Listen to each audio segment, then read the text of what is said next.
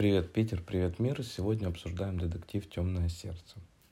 Про автора я практически ничего не скажу, потому что даже имя произношу его с большим трудом. Но все же попробую. Это автора зовут Йоаким Палмквист. На этом про писателя все, потому что даже Google никакой информации про него не выдает, кроме пары фотографий. Больше внимания все же хочется уделить э, самой книге и истории. Книга написана на основе реальных событий, которые произошли в 2012 году в Швеции. Сам детектив э, не похож на, типи, на типичные детективные истории, так как там нет острой сюжетной линии, ты не, не гадаешь, кто убийца на протяжении всей книги, поскольку само имя преступника ты знаешь прямо с самого начала, прямо с первой главы, поэтому особых интриг в книге нет, как я уже сказал. Да, и спойлером особо не будет то, если я скажу, что родная дочь, влюбившись в парня с соседней фермы, решила избавиться от отца, поскольку последний был против ее отношений с Мартином Тернбладом. Мартин Тернблад – это сын владельца соседней фермы. Но обо всем по порядку. В общем, история это банальнее, чем сама банальность, что даже не верится в то, что она могла произойти вот на самом деле и лечь в основу книги. Э, две фермы в лесах Швеции, две недолюбливающие друг друга семьи, Йоран Ландблунд, Ландбланд, я извиняюсь, 60-летний миллионер, владелец фермы, и его дочь Сара. И в противовес им семья Оки Тернблада, более бедная фермерская семья, которая находится в кредитах, там их бизнес успешно идет под откос. Эти обе семьи враждуют между собой за клочка земли. Причем эта вражда началась вообще задолго до рождения детей этой Сары и Мартина – задолго, мне кажется, даже до того, как выросли Йоран и Оке. И, в общем, это такая древняя-древняя история вражды, которая передавалась из поколения в поколение из-за этого вот клаптика земли. Вот. Но, по сути, вот эта вражда стала отправной точкой событий, которые описаны в книге дальше. В общем, э, сюжет разворачивается, дальше разворачивается самый настоящий вот шекспир, шекспировский сюжет. Дочь миллионера, Сара влюбляется в Мартина, сына владельца ненавистной загибающейся фермы, который на три года младше нее, и причем она влюбляется настолько, что ей прямо сносит башню, грубо говоря. Э, миллионер Йоран, это наш потерпевший, напомню, э, всячески противится данному союзу и даже при, переписывает свое завещание, по которому делит наследство в равных долях между дочерями. Сарой от первого брака, нашей главной героини, которая, если бы не ее любовная связь, унаследовала бы все, и второй дочери от иммигрантки Ирины, которая, по сути, никакой роли в э, повествовании не влияет, просто упоминается – но это не спасает его, поскольку в надежде получить наследство и жить свою жизнь с любимым, она вместе с Мартином совершает убийство отца.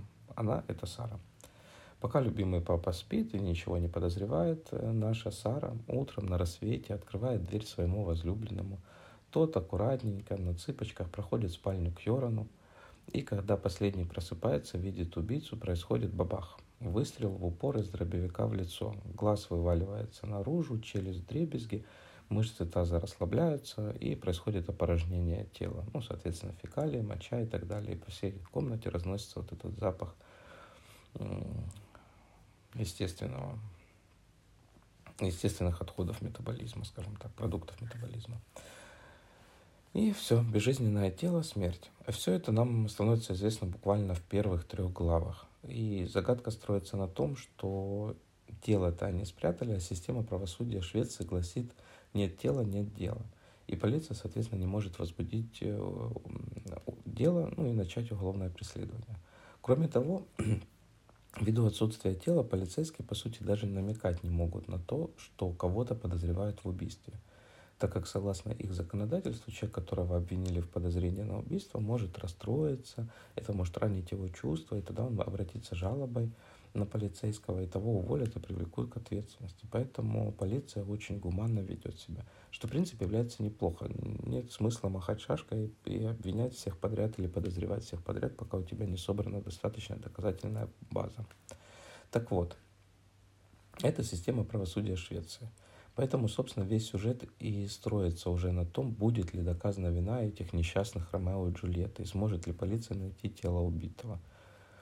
Э, в российской же системе правосудия, ну так для сравнения, все происходит в абсолютно по-другому. Во-первых, нет никакого там э, гуманного отношения к подозреваемым. То есть, если следователь решил, что ты, возможно, подозреваемый, то тебя будут прессовать, давить, требовать из тебя показаний, и ты не можешь никому пожаловаться. Это вот такой вот минус российской системы законодательства, но и также есть и некоторые плюсы. К примеру, если в России человек не появляется в течение трех суток, но это касается только совершеннолетних, потому что если несовершеннолетний пропал и его нет в течение там, пяти часов, то родители могут уже сразу обратиться в следственные органы, чтобы начать незамедлительные поиски.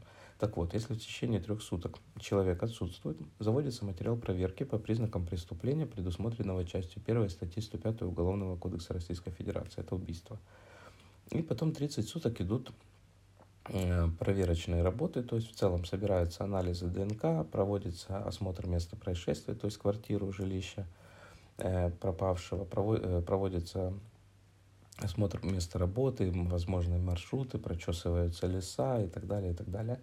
И если в течение 30 суток не удается обнаружить тело, либо пропавший не возвращается, тогда Следственным комитетом России э, возбуждаются уголовное дело по тому же самому составу части 1 статьи 105 убийства. И тогда, так сказать, вся система правосудия готова работать на полную мощь, перемалывать всех и все, лишь бы не осталось незакрытых дел, так называемых висяков, потому что это очень плохой показатель для дела, может прилететь по шапке руководителю, депримирование и так далее и тому подобное. Поэтому они будут искать, они будут давить, они будут подозревать и в конечном счете, возможно, даже найдут.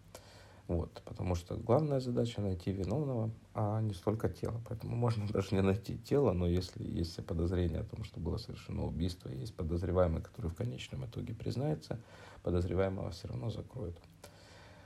Так вот, в Швеции все по-другому. Пропавший совершеннолетний человек – это всего лишь человек, которого не могут найти, поскольку считается по законодательству Швеции, что если человека нет, то, возможно, он просто не хочет быть найденным.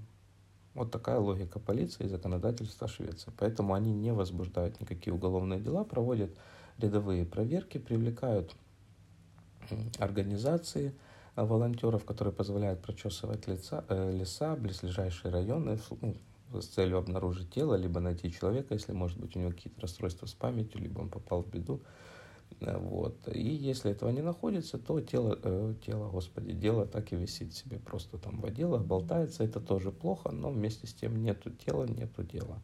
Так вот, в Швейцарии это такая волонтерская группа, называется Missing People. В России Лиза Алерт. Почему я привожу эти две параллели? Потому что Missing People в этом романе «Темное сердце» сыграла очень важную роль и тоже очень интересно описывается, как зарождалась эта организация. Поэтому все, кто следит за деятельностью Лизы Алерт России, им будет интересно почитать, почитать, я думаю, про аналоги таких вот поисковых волонтерских групп и в Европе. Так вот, э, с параллелями мы разобрались, давайте вернемся к нашим обсуждениям. В данном произведении цепляет сам сюжет, поскольку родная дочь, которую отец воспитывал самостоятельно, с детства приучал к работе, эм, уделял внимание, чтобы она вникала во все тонкости семейного бизнеса, занималась бухгалтерией, получала лучшее образование, она его предает. И предает его ради любви, ради другого любимого мужчины. Мало того, что она просто его предает, она способствует его убийству. И даже упаковывает тело в там, какой-то брезент, перевязывает его и помогает своему возлюбленному Мартину перенести тело своего отца к пикапу, который, к слову сказать, принадлежит ей и был когда-то подарен ей ее же отцом. Такая вот ирония судьбы.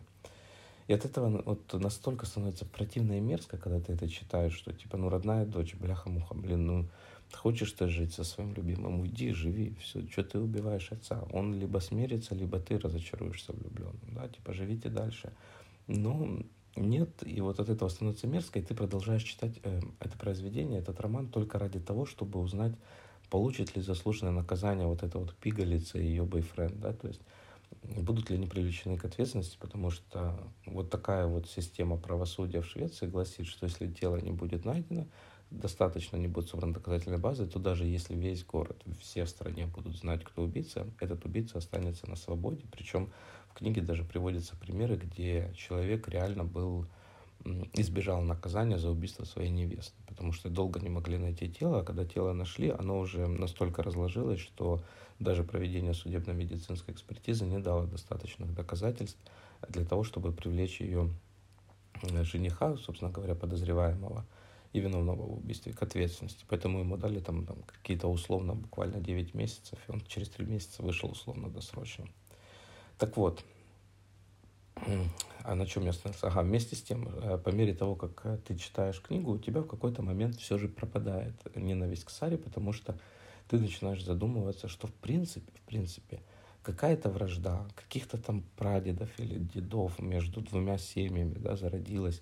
По сути, дети не виноваты, 21 век, влюбились, молодые, красивые, работают на ферме, работяги, у них общие точки соприкосновения, поскольку ну, делают одну и ту же работу, э, живут в одном и том же районе безвыездно, в одном и том же городе, вот влюбились они.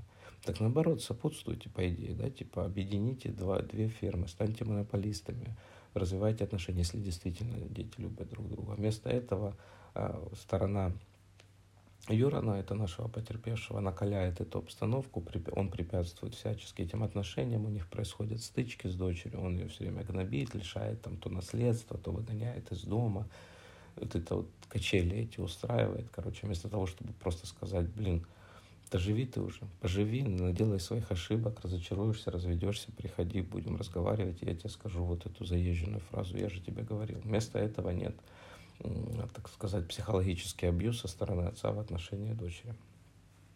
Вот.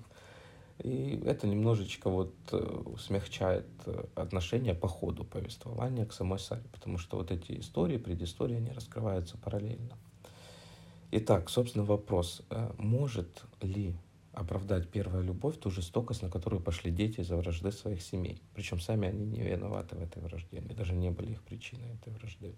Любовь бесспорно слепа. И с одной стороны, ты можешь оправдать Сару, она была влюблена, по-настоящему влюблена, но отец не одобрял ее союз, стремился ее подкупить, заставить расстаться с ненавистным для него парнем. Чем, собственно говоря, и спровоцировал обратную реакцию со стороны дочери. А ведь, по сути-то, он мог реально не препятствовать этим отношениям, дать первой любви накрыть молодых с головой, столкнуть их с реалиями жизни, может быть, оставить ее без денег, сказать, иди поживи, там через год придешь. Не придешь, значит, все хорошо, молодец, пропетляла ты дочь своего отца.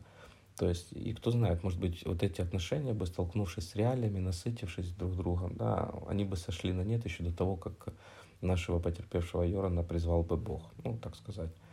А так своими скандалами, своим потворством, а, отношением дочери он и спровоцировал к себе, по сути, эту ненависть. То есть даже основываясь на обидах не столько своих, не своего конфликта, сколько на конфликте своего отца с отцом этого Оке, а, нынешним отцу, дедом, получается, нашего убийцы Мартина. Так вот, у меня вопрос для размышления. Имеет ну, каким бы неоправданным был поступок Сары, понятно, его оправдать нельзя, он как был аморальным и мерзким, так таким и остается, но все же вопрос, имеют ли право родители э, вмешиваться в дела сердечные своих уже совершеннолетних детей или нет. Я вот очень сильно жду ваших мыслей по этому поводу в комментариях. Хотел бы почитать, подискутировать на эту тему, могут ли родители влиять на выбор своих совершеннолетних детей или не могут. Если да, то почему, если нет, то тоже почему. В общем, всем приятных выходных и побольше прочитанных страниц.